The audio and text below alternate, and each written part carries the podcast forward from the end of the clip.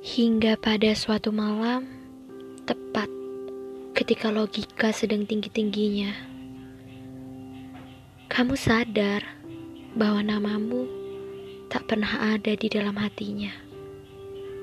Tangannya tak diciptakan untuk kamu genggam.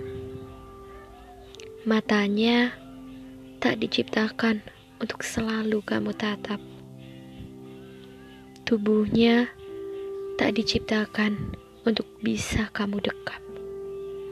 Ia tak akan pernah menjadi rumah bagimu. Sehebat apa pun, kamu berusaha memantaskan dirimu. Rantai kisah.